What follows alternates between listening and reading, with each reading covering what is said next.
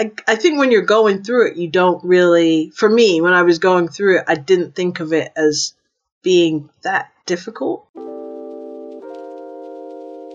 Welcome to Everyday Leadership, podcast where I interview leaders not defined by position or title.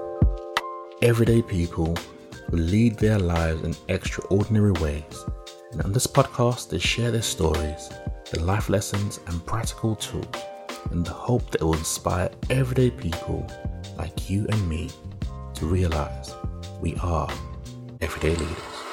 Today, I have the pleasure of talking to my my dear friend, my fellow ambivert, the multi award winning Suki Fuller, who is a competitive strategic advisor, a storyteller of data, intelligence analyst with like diverse experience. When I say diverse, like from chemical engineering to intelligence, and she's lived all around the world. Worked in academia, in national security, law enforcement, private corporations, and she's also a founder of Mirror and a senior VP.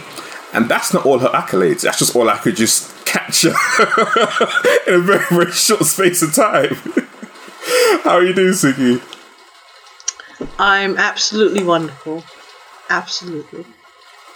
Now, it's been, when I say like my my friend, Suki is one of the way we'll, we'll jump on the call and we'll just spend a couple of hours just laughing and just enjoying each other's company because it's just like whatever you're going through, we can just go back and forth and just and just keep it real with each other. And I really, really appreciate that, especially the last um, year or so. And like I said, she's so busy and involved in so much, but she's such a great person. I just wanted to highlight that right from the fact.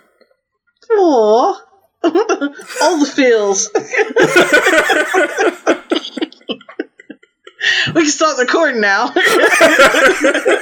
Got my compliments. Shane, We're good take now. my flowers and go. I like with with all my guests. I always I always like to start at the origin story of of how you got to what you're doing right now. For a lot of people who do not know, you were you were born in London, even though you have an American accent. In a land far, far away, also known as right down the street in Balham. yes, I was born in Balham. I, I s- still have never had a South London accent. Even as a child, I did not sound like that. Because, you know, I had one of those Jamaican grandmothers, you know, who make sure you pronounced your T's, made sure, you know, like, uh, yeah, it wasn't going to happen. you were not going to be sounding like you were for South London, or in fact, that you were not anything but, you know, some sort of upper crust British person. You had to enunciate everything. Mm. It's good learning though for what you end up end up doing in the end. So that was grandma was right. Yeah, no.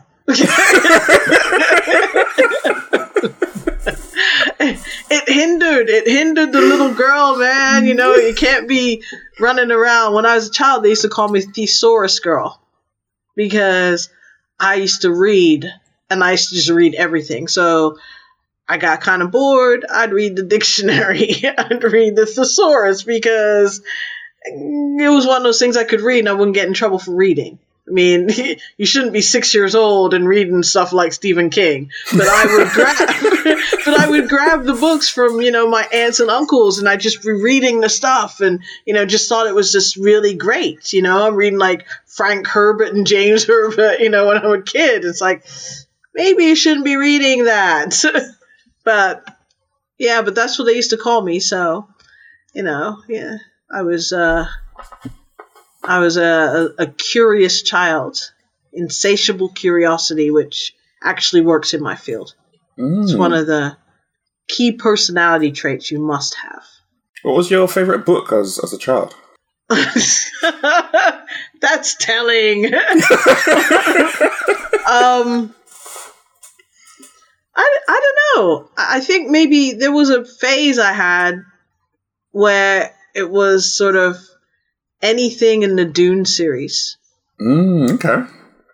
I absolutely loved that series. I still do to some extent. But yeah. And then I had a, you know, so it was like the whole. Then it was a phase with horror.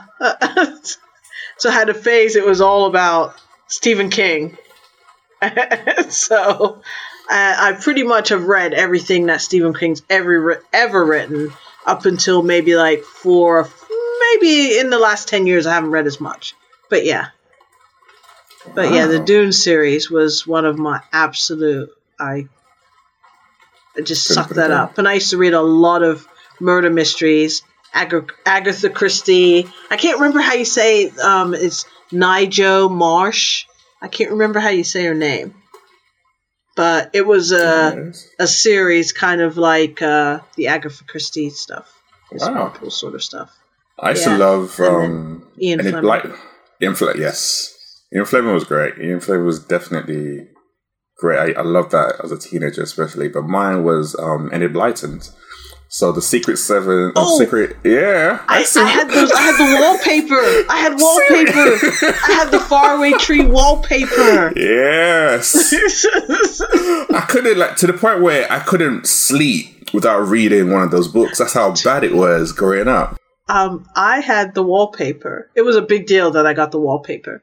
But what was even bigger deal is one of the reasons why probably my eyes, beside the genetic part, my eyes are really bad is that I would read by moonlight because they would tell me turn the light off. So I turn the light off. Are you still? Then they come back. and they'd be like, you know, you had like a little baby light thing. I used to steal, I stole the baby light from my brother's room. so I would steal the baby light from my brother's room and put it in my room. and they come back in, turn off the baby light. I turn off the baby light. And I open the curtains. To this day, I still don't like to sleep with the curtains closed. and I read by moonlight. It's a bad wow. habit.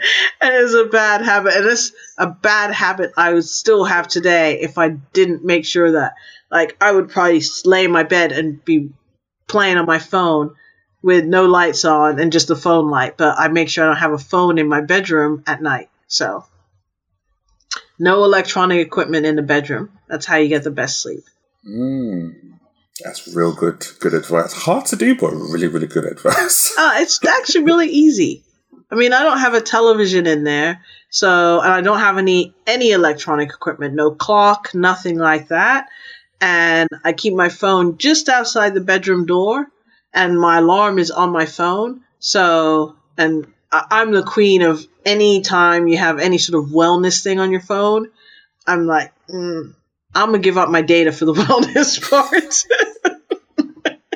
so, and actually, on my current phone, I don't have to give up anything, but I do like the, you know, the the slow down part where it's like you know you can have the times you know go into sleep mode and i put that outside my door and I put my alarm on and door closed. And my mm-hmm. alarm is loud enough and intrusive enough that I will usually wake up two minutes before and I have to get out of bed. Once I get out of bed, I make the bed. You get out of bed, you make the bed. You make the bed, you're not getting back in. And once you get out of bed and you open the door, you know, it, it's that that's completely disrupted the whole oh, I'm going to be going back to sleep. the only time that disruption of not going back to sleep can happen is if you have to go to the bathroom in the middle of the night. but you know, then it's like go with your eyes closed, navigate to the bathroom.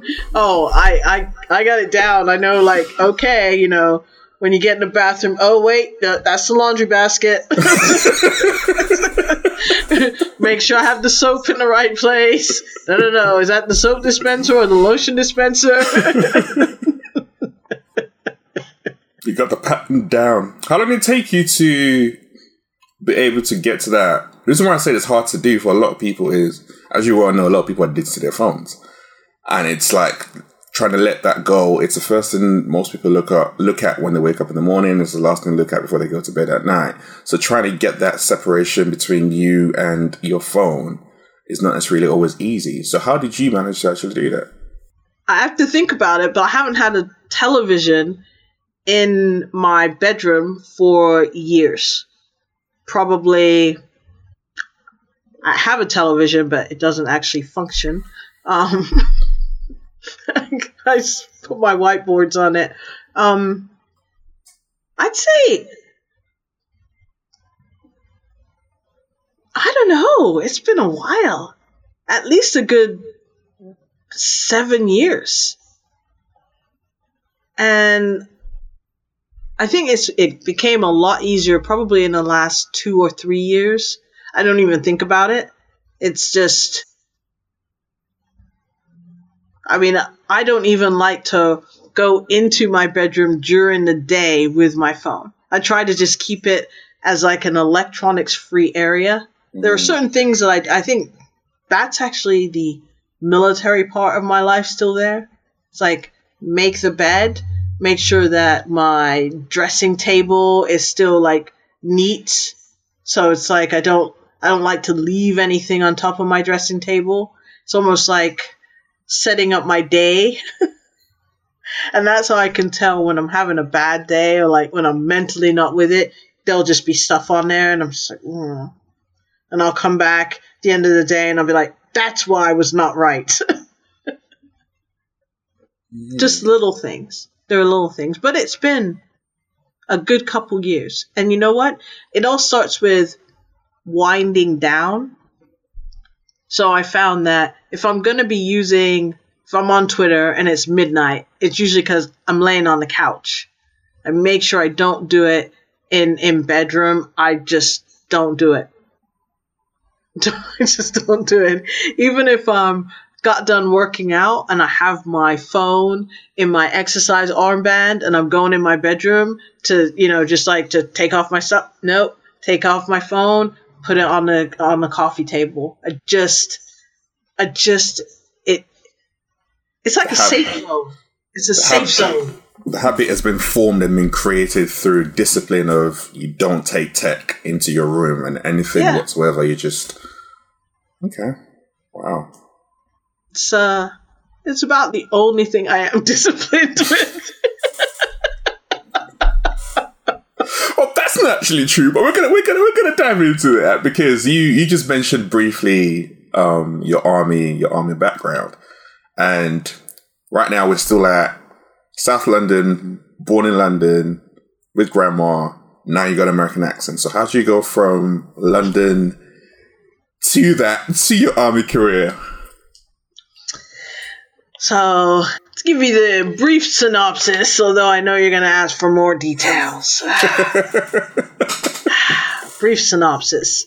So, my dad um, was, is an engineer, and he was recruited when he was, I don't know, still in school. So, my parents both both here recruited when he was still in school, still in college, I don't know, sixth form, whatever you would call that at the time, to be go to Saudi Arabia. So he worked here for don't know what the precursor is. It was one of the earlier TV stations. Um, wasn't Channel 4. I don't know. They were like the production team behind that. So he's um computer, electrical, and mechanical engineer. So he was recruited to go and work for Kingdom of Saudi Arabia. So that happened at a really young age for me. And yeah, we lived there for a little bit. My mom, not too happy with that place. Um, so my parents ended up getting divorced, and my mother remarried, and my stepfather was American. But even before that, we still have a, the American arm of my mom's family. So, or should I say my mom? it depends sometimes, but it's really funny when I talk about her, I say mom, but when I'm actually talking to her, I say mummy. but yeah, can't believe I just told you that. that's where you went there. That's the realness. That's how we talk. That's that's how we talk.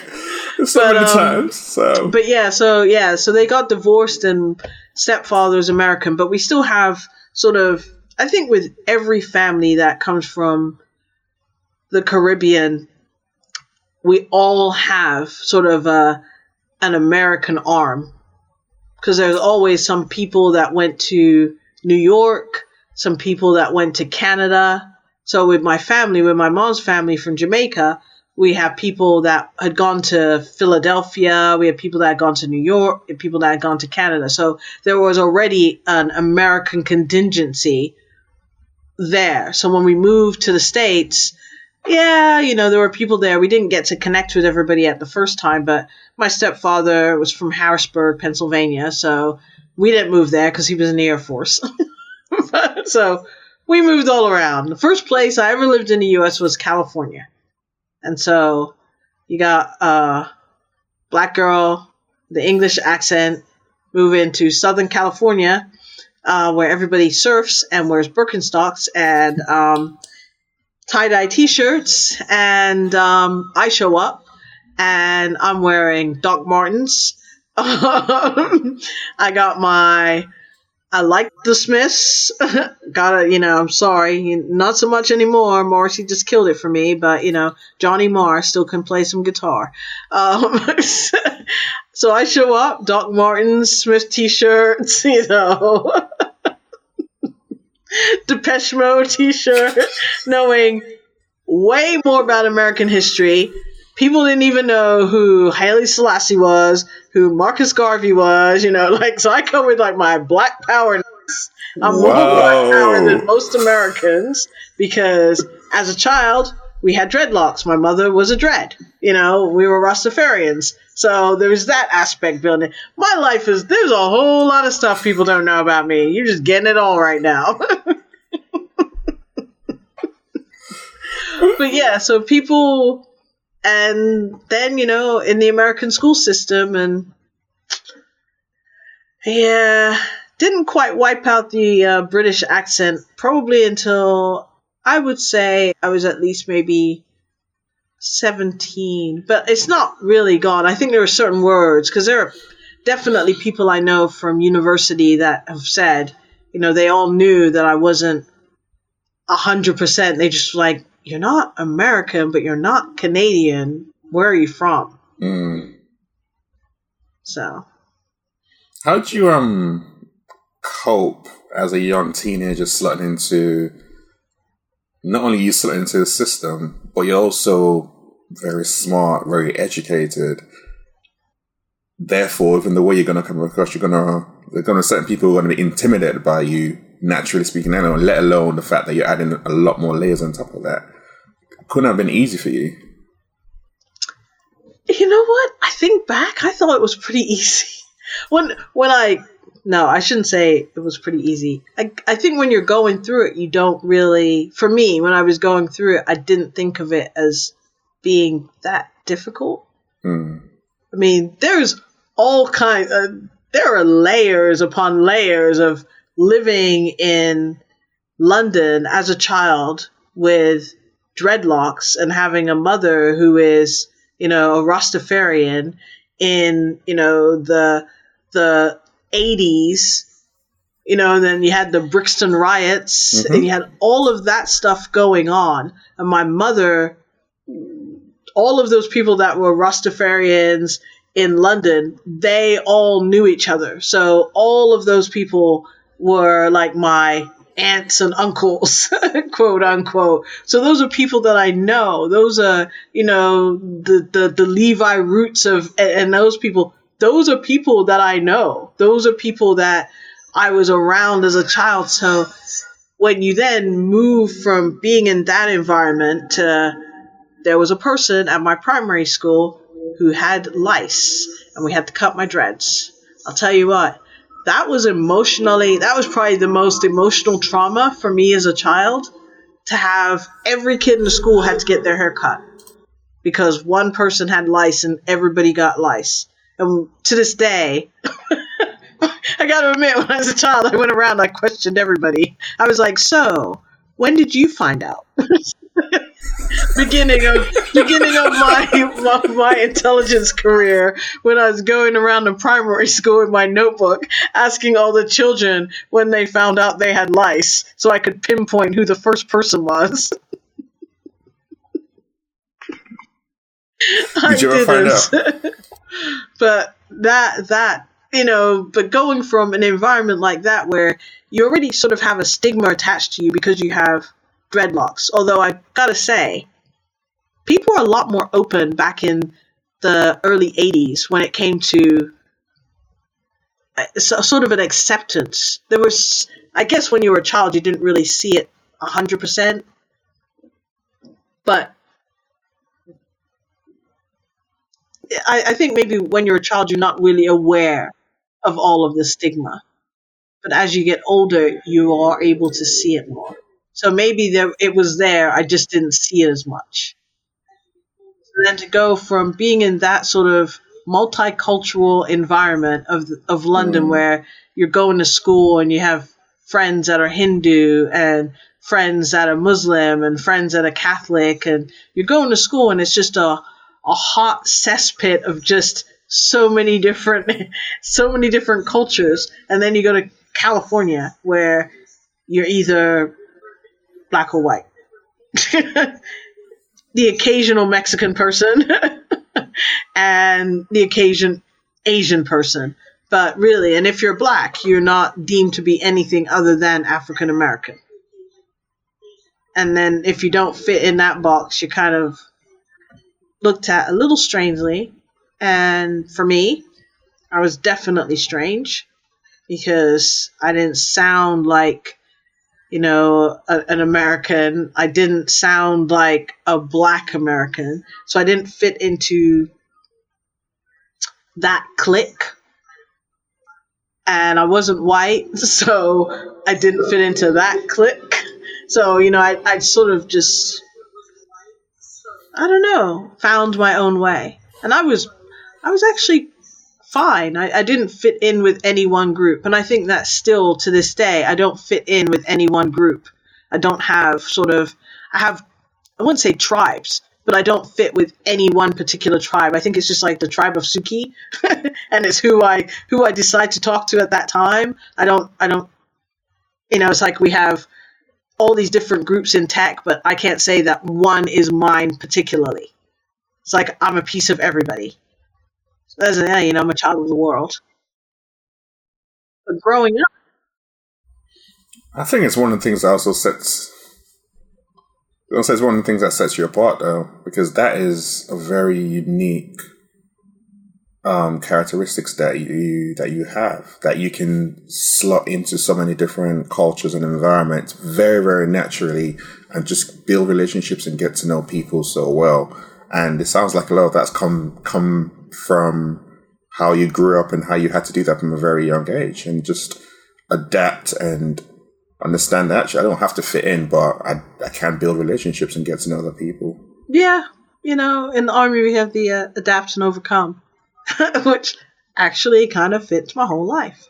Um, I it's it's really weird because people always ask me about that, and I just I'm like I don't know, I don't know.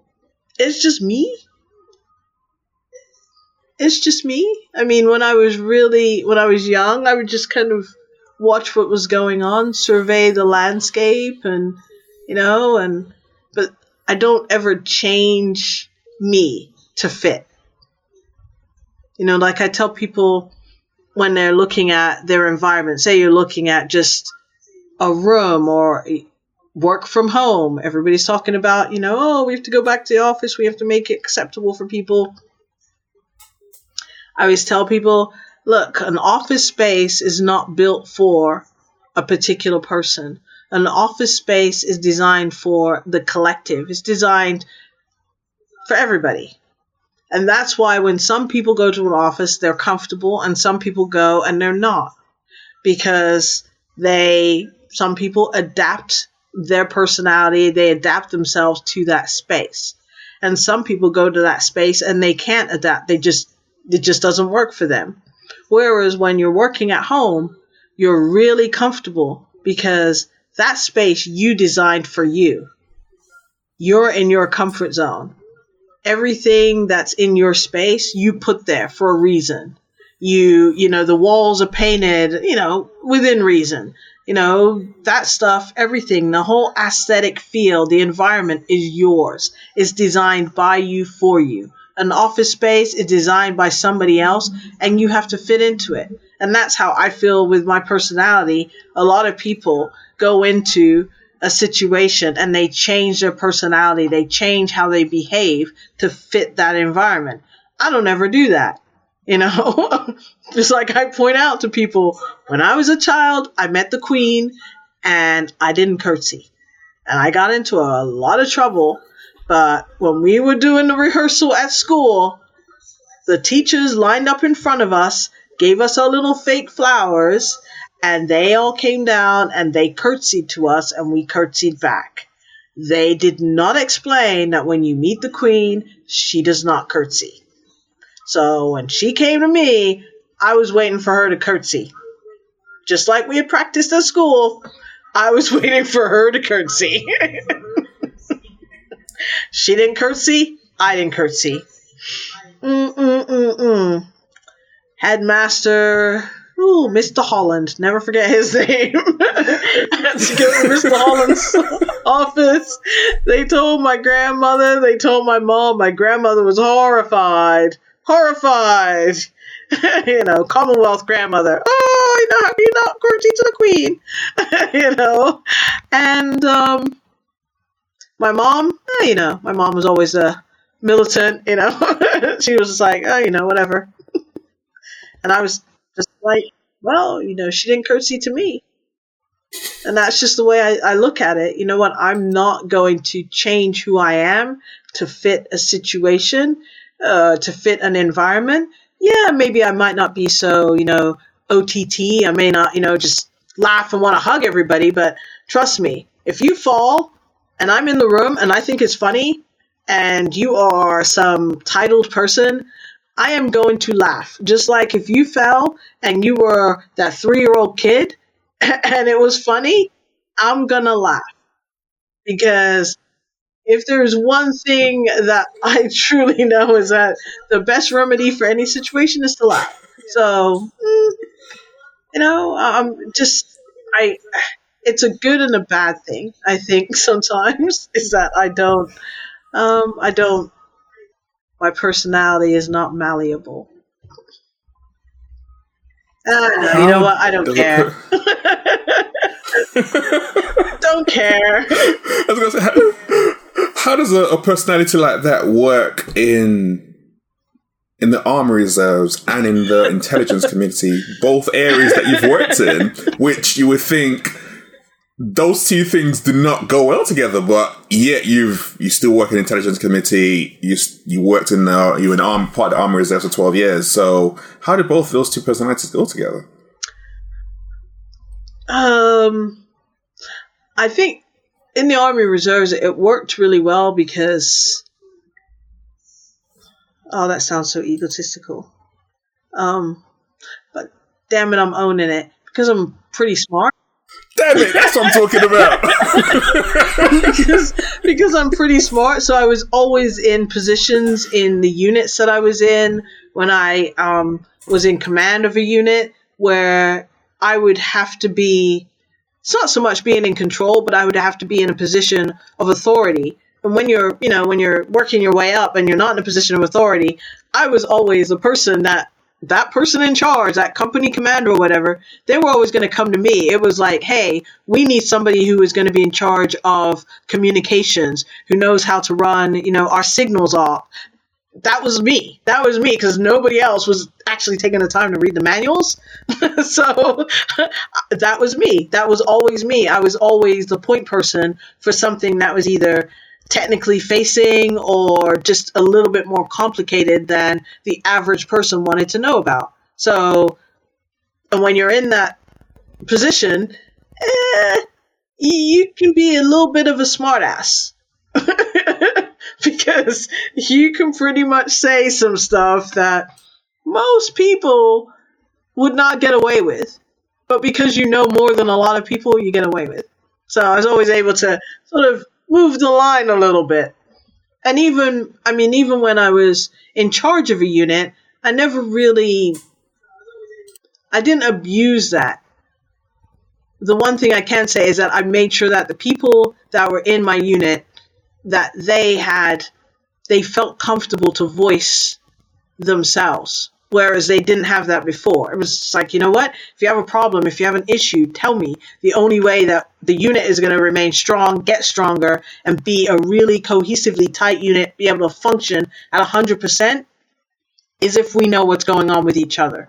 And so, I mean, I think that worked to, to my advantage. Um, yeah, I'd say it worked. Didn't have anybody who absolutely hated me. At least I don't think so. but um, in the intelligence, there's a reason why I don't work in government intel anymore, and that is because of this mouth. Um, no, I wouldn't say that. It probably is because um, partly because I have an unwavering ability to be a little bit too honest. And sometimes you have you do have to modify. and uh, even though I'm I'm not I'm not German, all my friends would say that I was more German than some of my other friends who are German because I could be a little bit too direct.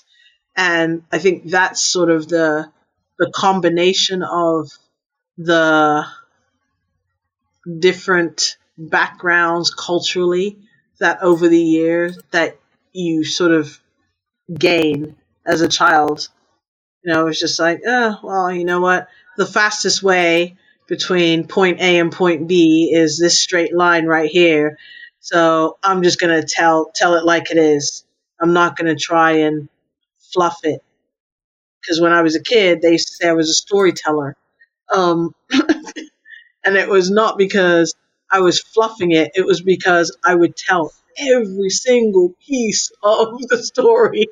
and I was like, yes, it is a straight line, but I would tell you, well, this is what happens. First of all, and I would just describe every single thing. And as I got older, it was just, yeah, you do that in a more succinct manner in the intelligence community, but sometimes you're just not supposed to tell every single thing. Especially when it's the parts that people don't want to hear about. Like, they were wrong. but there's a difference between what people want to hear and what they need to hear. And it was the fact that you were giving them what they needed to hear, but it didn't resonate it didn't correlate with the direction and the plans that they had, and therefore it's like you're being insubordinate or different things like that. Yeah, you know, um, you have people that have formulated an opinion before they've gotten all the facts, and basically they just want your job to be confirmation. You know, you have confirmation bias, and really, and you still have that today. You have that with you know, corporate organizations that they come to you and they just really want you to just be a benchmark for something they already have. And I don't know, I think I can talk about this if I keep it in general terms.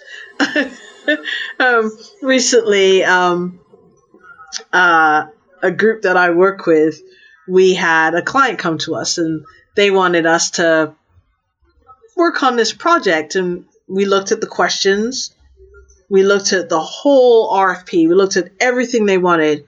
We were like, they could find this in like five minutes.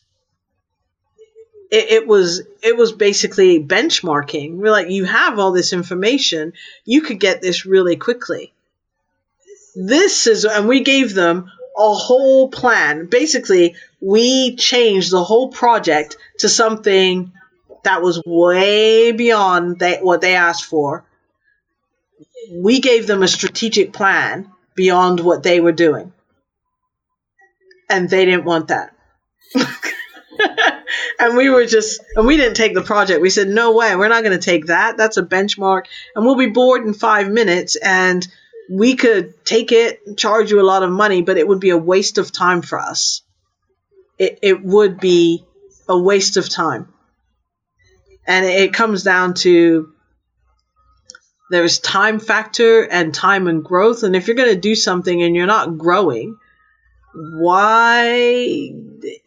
I, I, for me personally, I just don't understand why you would do it because it puts a stain on your reputation. I I think when you get to a certain point, it'll put a stain on your reputation to do something. It's like going out and public speaking and somebody saying, "Well, you know, did you get paid for that?" When you've been paid and now they don't want to pay you. People don't want to pay you. It's like, no, you know, don't go back. Don't go backwards in some areas of your your life and your career. And I think too often we see a lot of people going backwards in their career where it's not advantageous and they're not growing, they're not learning. They're just going back because somebody said, "Hey, can you do this?" You don't always have to say yes. That is something I'm learning a lot of lately. The ability to say no. no. Oh, yes. And saying no, definitively saying no without actually qual- quantifying or qualifying it. One of my one of my um favorite statements, which my wife reminds me of, is I would say no is a full sentence. Yep. she always reminds me that she learned that lesson from me. I'm like, no is a full sentence. Like, just no. I don't need to give you a, a reason behind it. I just don't want to do it. It's that simple. Yep. It's uh it's one that I'm constantly having to work on because I always feel like I just want to always help people. Mm. and I've I have to get that under control. so people listening, don't reach out to me and ask me for anything. Cuz y'all know the secret. It's hard for me to say no but I'm gonna say no. so no, right now, no. no, done. Not doing this anymore. Yeah, someone will reach out and I'll be like, well, yeah, sure, maybe. Struggle is real. I think there needs to be a self help group for people. Can you say no? Join this self help group. And the, the, actual answer to joining the group should be no. That's your first test? Passed. exactly. Do you want to join this group? No. Okay, you're in. uh, speaking of um power that you actually mentioned previously was you briefly just talking. How do you um just thinking about where we currently are right now?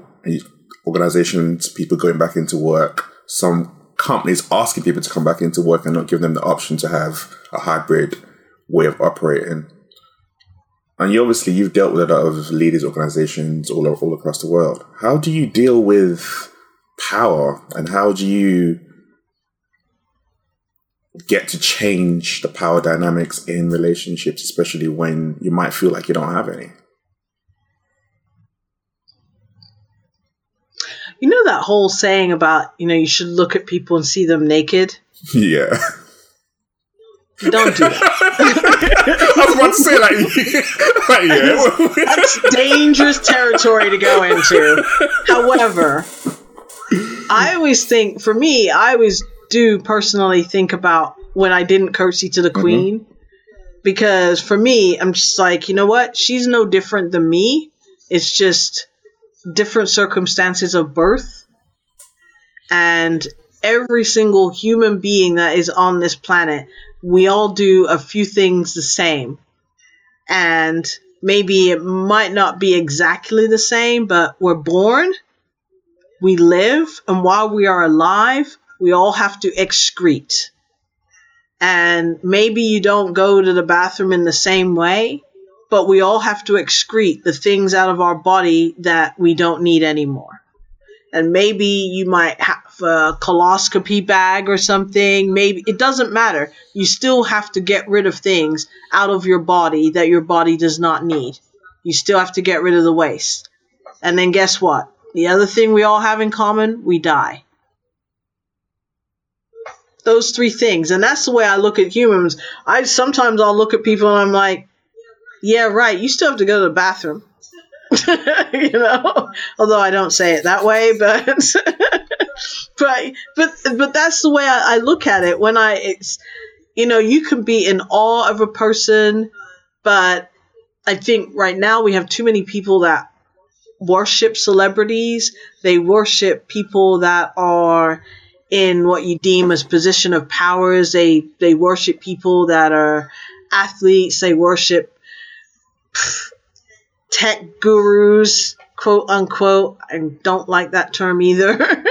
you know, they they they idolize and they worship people. And the fact of the matter is, everybody living and dying ha- has gone to the bathroom. We all have to go to the bathroom. We all have flaws. We all have, you know, great qualities. So when I look at people and I look at the power, I just look at, you know what? This is just a circumstance of birth and how you've lived your life. But at the end of the day, we have done, you know, two of the things the same. We were born and we have to go to the bathroom. And guess what? We're going to do another thing the same, and that's we're going to die. So all the other choices in between are just that. They're choices, and I just, I, I'm, I'm, I'm just pretty. I'm me all the time. it's it's a good thing and it's a bad thing. And as I say, the only thing that I'm an expert at is being Suki, and even then, I don't have it hundred percent down until I actually die, and then okay, yeah, I was a good expert Suki. But I, I'm not really sure about that power. Um, because we, we see it, we see it play up in even when we look at the work around inclusion, equity in, in corporates. We see it in, in the VCs and the lack of funding for. I tell it like for it all is. of that. I tell it like it is. I'm I'm known for not mincing my words and being direct. And and I do that. It doesn't matter who it is. It doesn't matter if it's the the CEO of, you know, M&C Saatchi, you know, and I have to shout out to him because the first time I met him, he was um, he was working on a speech, and um, it was their annual. I think it was their annual meeting speech, and and I was like, oh, you know, that looks, you know, what do you? Oh, yeah, I'm working on this speech, and I was like, oh, okay, you know, we were just having a meeting just about because people kept saying, "Oh, you need to meet, you need to meet," and so we had a, a chat about what they were doing, about the programs they were setting up. Great, and I was like, "Oh, let me, can I, can I read it?" And he was like, "Yeah, sure." And he had a pencil sitting there, and he had a pen, and I started to read it, and I was in the first paragraph for at least five minutes. And he was like, What's wrong? I was like, Eh, there's some changes that you should make. And he was like, Oh, yeah, yeah, go ahead. And he gave me the pencil. And I put the pencil down and I took the pen. And I went through and I marked up that speech. I didn't just mark it up. I was like, and and this is the first time I'm meeting the guy. and I go through and I do that to a speech, and and then he was like, "Wow!" And I said, "Isn't your motto for M&C Saatchi brutal simplicity?" And he was like, "Yeah." And I said, "Well, what? All that other stuff is just fluff." I said, "You were not simple, and you needed to be simple." And I don't. I, for me, if I'm going to be in that environment and I'm going to be meeting somebody, uh, you you got to play by the, the the rules of engagement, so to speak. And the rules of engagement are you have to be honest. You have to take that time and know that at that time you may not get another time. So why are you going to waste time? The only thing that we don't ever get back is time. Don't waste it. Take that time when you have it. You know, is got to take your shot. And why would you waste that time by being fluffy. Be honest.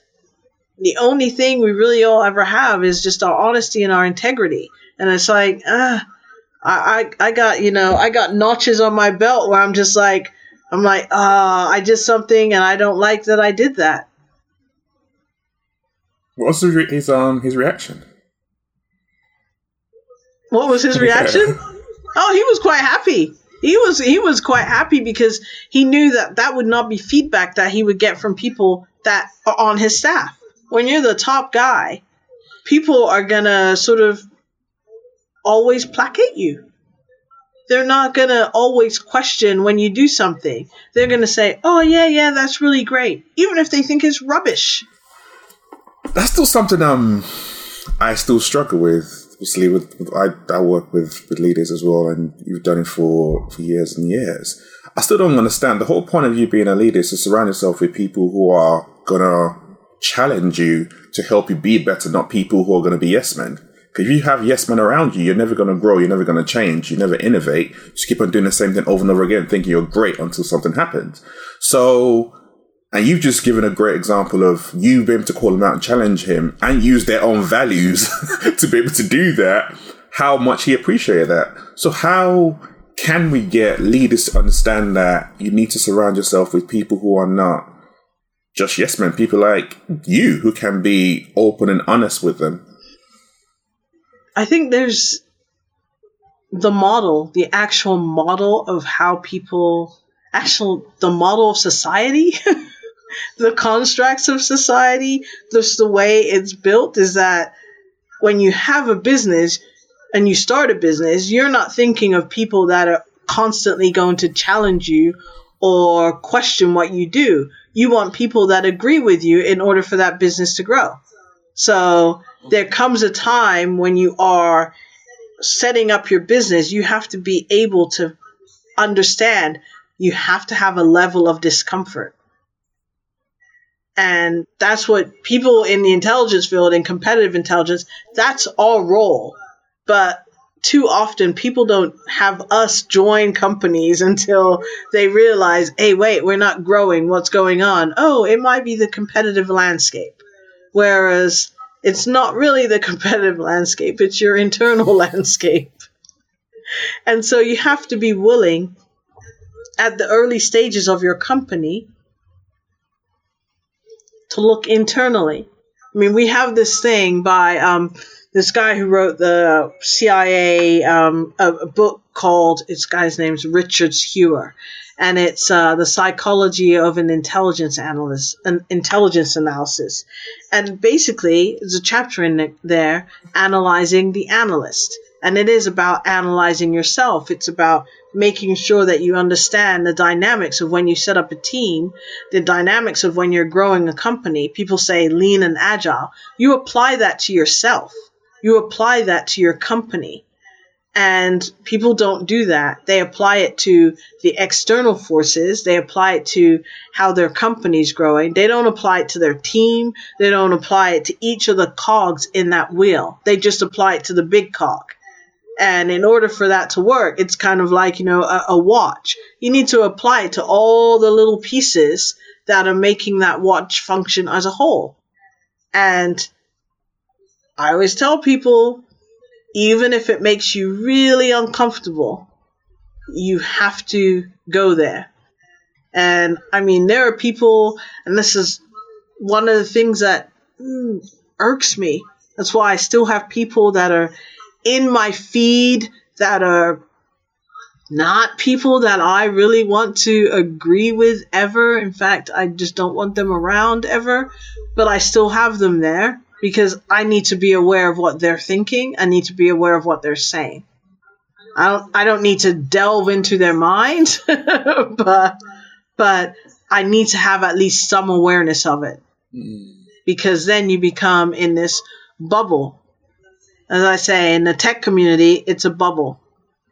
And it's groupthink. So you have everybody running for the same thing, running in the same direction. We have the same thing right now with just even the the whole diversity and inclusion. There's a bubble. And you have to people have to be willing to have those uncomfortable discussions inside the bubble. It's like in in the black community, people don't want to talk about, you know, classism or you know colorism they, they don't want to talk about that. It's just like the things that oh no we can't talk about that. We can't address that. You know we don't want anybody to know you know we don't want to air our dirty laundry in the black tech community. People don't want to talk about the whole aspect of me too. They're like oh no that's not something that happens in the black tech community. Yes it is. You need to address it. You know and it's it's people have their bubbles and they want to stay in it. And that's gotta have the uncomfortable conversations and i i'm i'm you know it's one of those things damned if you do and damned if you don't and i'm just all about you know what damned if you do you gotta do it because you're just rebuilding the societal issues mm-hmm. of greater society in a smaller society. You're just basically mirroring. And why would you do that? It's just like the whole concept right now of hashtag build back better. It annoys me. What does that mean? That crushes me. That British slogan that they came up with, number 10, whoever, build back better. Why would you build back something that was not working in the first place? We are where we are because what we had previously was not working. so when we build, this should basically be our baseline. And we build beyond this. We build something better. We build a better future. And we can take the things from the past that worked, the things that didn't work, we can say, okay, eh, we don't think that's going to work. And maybe some of the things in the past that worked won't work in the future because we wouldn't be where we are if they did, if they did 100%. But at least if we start from a place of understanding that you can't build everything back, we can't go back, quote unquote, to normal. Normal is now. you know, if you look at the definition of the word, normal is now. This is the baseline of normal. And everything beyond this is just building more. It's it just blows my mind. I hate that slogan. Are you surprised though? Because when when I think about it, for them in particular, especially those in those in government, it was easy and it worked for a particular part of the society, a particular yeah. class of society. It was normal for them. They were making their money. They were doing what they wanted to do. But now it's let's go back to that because we don't want to deal with stuff that's complex, which is people. We don't want to deal with inclusion and equity because we, we don't know how to handle that. We, are going to get that wrong anyway, so we don't. We're going to stay away from that. It's that whole path of least resistance. That's why you got a slogan like that. And if people in those rooms in those environments are all having the same group think like you just talked about, they're thinking exactly the same, which is back yeah. in the past, not not forward thinking, which is how they need to be analyzing it. So if there's no one in those rooms in those environments and nothing's really changed from that from their perspective can we actually build new ways of working and new ways of operating and new ways of new pol- policies and infrastructures or are we just going to revert back to, to that i think unfortunately we're going to revert back in some instances but at the same time there are going to be tweaks because the dynamics and demographics of the world has changed. Mm. And you've had enough people that were in some of those positions of power that are that have felt the pain of what the changes that have occurred. And there's just enough people in some areas that are seeing I seeing the light that that are seeing how a change needs to come about. I, I on the whole, hate to be pessimistic, hate to be pragmatic, but I, I don't see the changes that, you know, the big societal, you know, you know, there needs to be like the samurai sword needs to come down and like seriously just say, okay, this is the change, cut it off. I, I don't see it happening overnight. I think there'll be some change. As I said, the demographics of the world is changing. And so the people at the very top, they are trying to hold on to the power that they have. Mm-hmm. And the gap between the people that are the most powerful, the most rich, and the people that are the poorest and that have the least amount of power, that's getting wider. But at the same time, the people in the middle, they're also getting poorer. But the people in the middle actually are very much aware. So it's it's like there's an awareness that is growing bigger and bigger by some of the people in the middle that didn't care before, but now they're seeing and they're feeling it. Before they were just seeing it and not thinking it affected them. But now that it's beginning to affect them, and that is that rule, once it begins to affect you, then you start to pay attention. And there are people that it didn't really affect them, and now they're starting to pay attention because they're seeing the changes and they're not liking it. So I think there's there's change. I mean, we're in the middle of that change, and every that's another thing that also irks me. Everybody's like, oh, you know, there's a big seismic change in, in you know in society. There's always a seismic change in society. It's just that for the last year and a bit, we've all been kind of stopped in this place where we've been able to pay attention mm. to that change because you know the pandemic happened and that affected every single thing on the planet Whereas before, we'd had natural disasters, whatever, those affect little pockets of places in the world.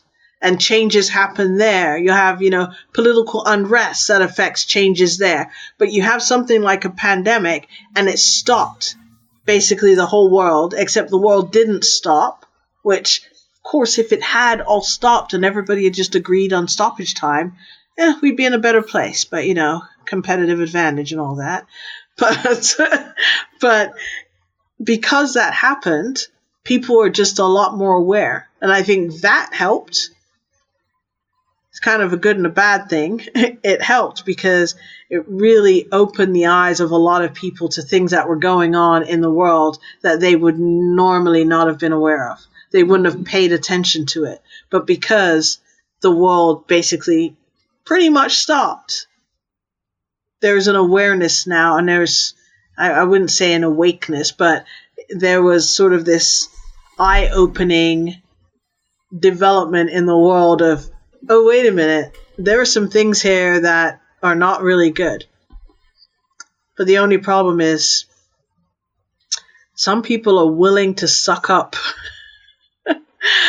um, they're willing to take the bad in order to feel good. They they don't want to. I don't know. Uh, I guess it's the fact that some people don't aspire to anything greater. They're just quite content to just be. Yeah. And I think that for me is is probably the worst thing in the world is people that are just content to be. Because then what is your purpose? What you should everybody should have a purpose.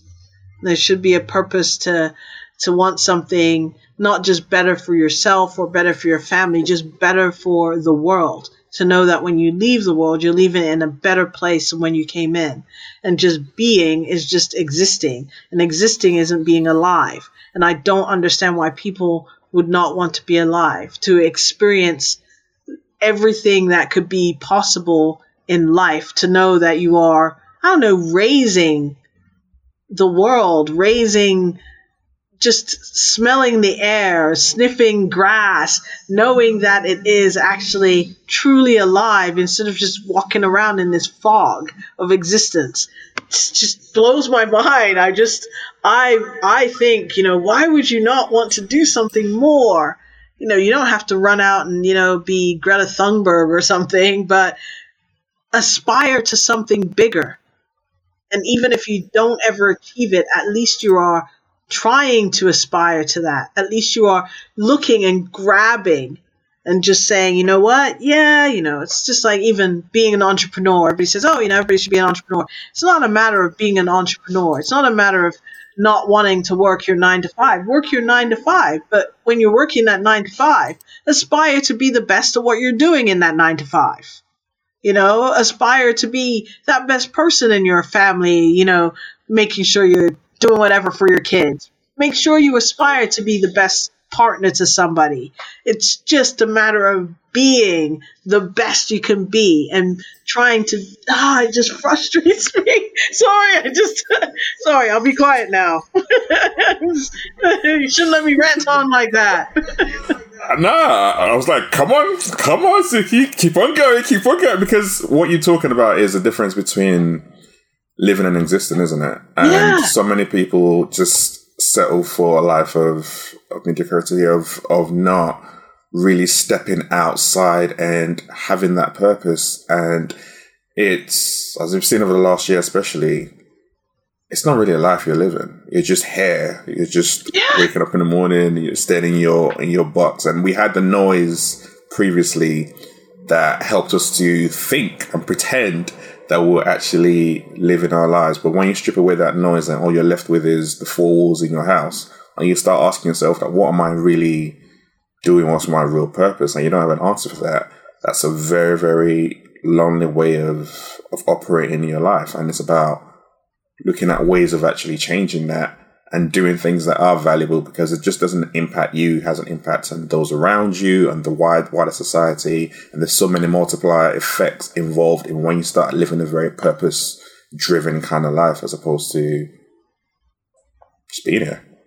and I I do believe that's one of the reasons why people experienced a lot of the sort of the I wouldn't say the mental health, but yeah, the mental health issues, the depression, the the issues with just being at home because when it was all stripped away, they weren't able to just sort of have that life that they thought they were having of going and hanging out and you know going shopping and you know going out to eat and hanging out with their friends and whatever. When it was all stripped away they didn't have the relationships that they thought they had Mm-hmm. you know the people that they were hanging out with were not the ones that were calling them and saying hey how are you doing? They didn't hear from those people. The places that they would normally go to they they just didn't have that structure that support. It just didn't exist. They didn't have anything else. And so i, I really do think that's where a lot of people have faltered. Because they i don't know they were just existing I know, uh, I mean, uh, yeah, they just they just existed, and I, I think throughout my life, I've never, I, I've done so many different things. As I was saying before, I've forgotten so much. I mean, uh, it's really funny. The other day, I, I think I was just looking at a motorcycle, and, and I was like, wow, I can't believe I used to when I was back in engineering, I used to be a metal finisher. I used to work in a lab. I used to be, you know, we used to work on hubcaps for cars, aerospace parts, you know, the the side chassis of, you know, Harley Davidson's chrome plating. And I'm like, I used to do that. and I was like, mind blown. Wait a minute. I I used to do that. And you just think of where you are now and it's just I don't know. You know, I don't want to go to Mars, but I sure would like to have been an astronaut. I don't know about Mars, but man, if I could just get a seat on, you know, on the, the Virgin Galactic thing. I put my name for it, but I didn't get selected. But, you know, just to go. It would just be just to go. Just so I could look back at Earth. That would probably be the most awesome thing, just to see this beautiful planet from another angle. It'd be beautiful. But yeah, I'm strange.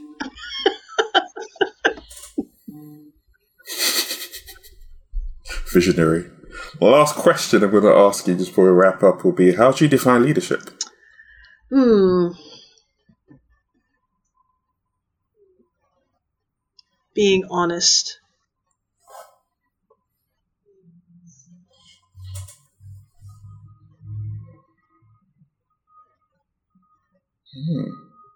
Being honest.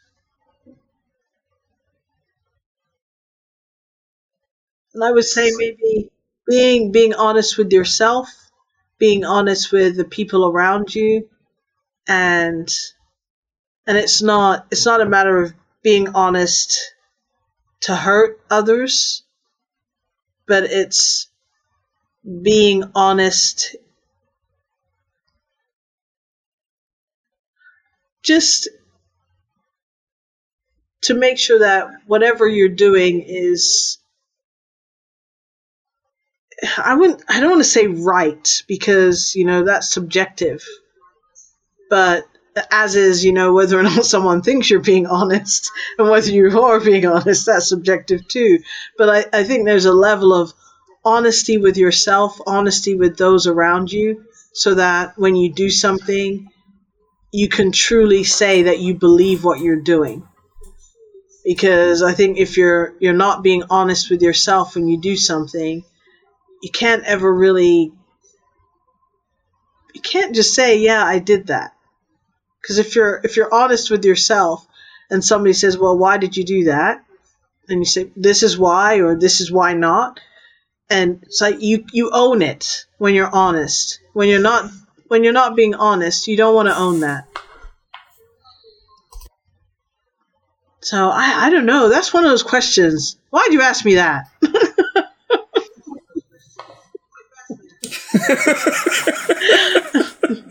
I, I, I, you know.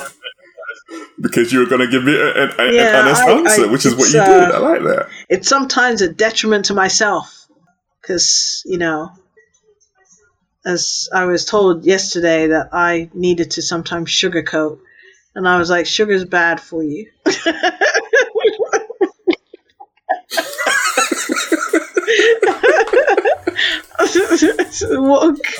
it's true. and it might be especially bad for you if you're from a Caribbean family. You know, it's like, come on, man. High incidence of type 2 diabetes. it's either going to get you sugar or salt. What can you say, man? It's either going to be the saltfish or the bun.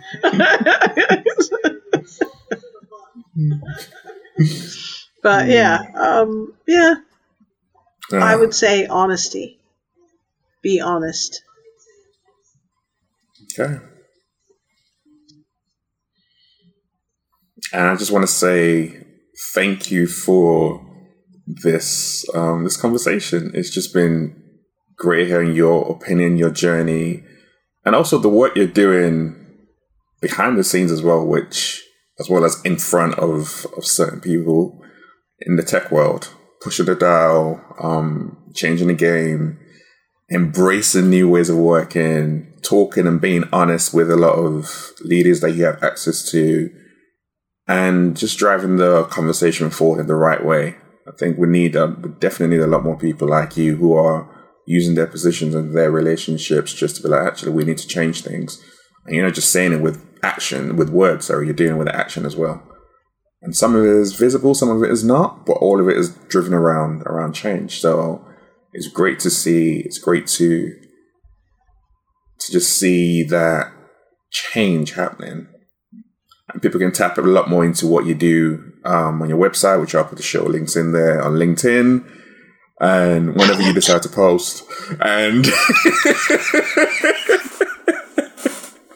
and so many other conferences and talks that you that you do. Um, but I'll put all your details in the show notes so people can get a lot more of of Suki and we would even delve into like the intelligence side of things that you do. And there's, like I said, there's so much we could we could have gone in, but I really appreciate your, you coming in today, just oh, having this conversation. Welcome, Thank you very you know, much. I'm happy to do, you know, the the, the series of Suki. You know, no, I'm kidding. oh, we could do that.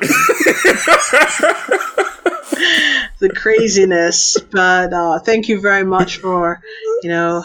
Inviting me, for allowing me to pontificate, uh, to to wax on, wax off. and um, I, I, really do appreciate it. Thank you so very much. It's an absolute pleasure. This is Everyday Leadership. Thank you for listening to this episode of Everyday Leadership. You can check out the show notes on www.mindsetshift.co.uk forward slash podcast, where you can find out more about my guests and how you can contact them, You can listen to old episodes, or if you have a question about this episode or any other episodes, you can just press a button and ask me that question, and I'll answer it on the next episode. Don't forget to subscribe, comment, share this podcast with someone else. We'll see you next time on Everyday Leadership.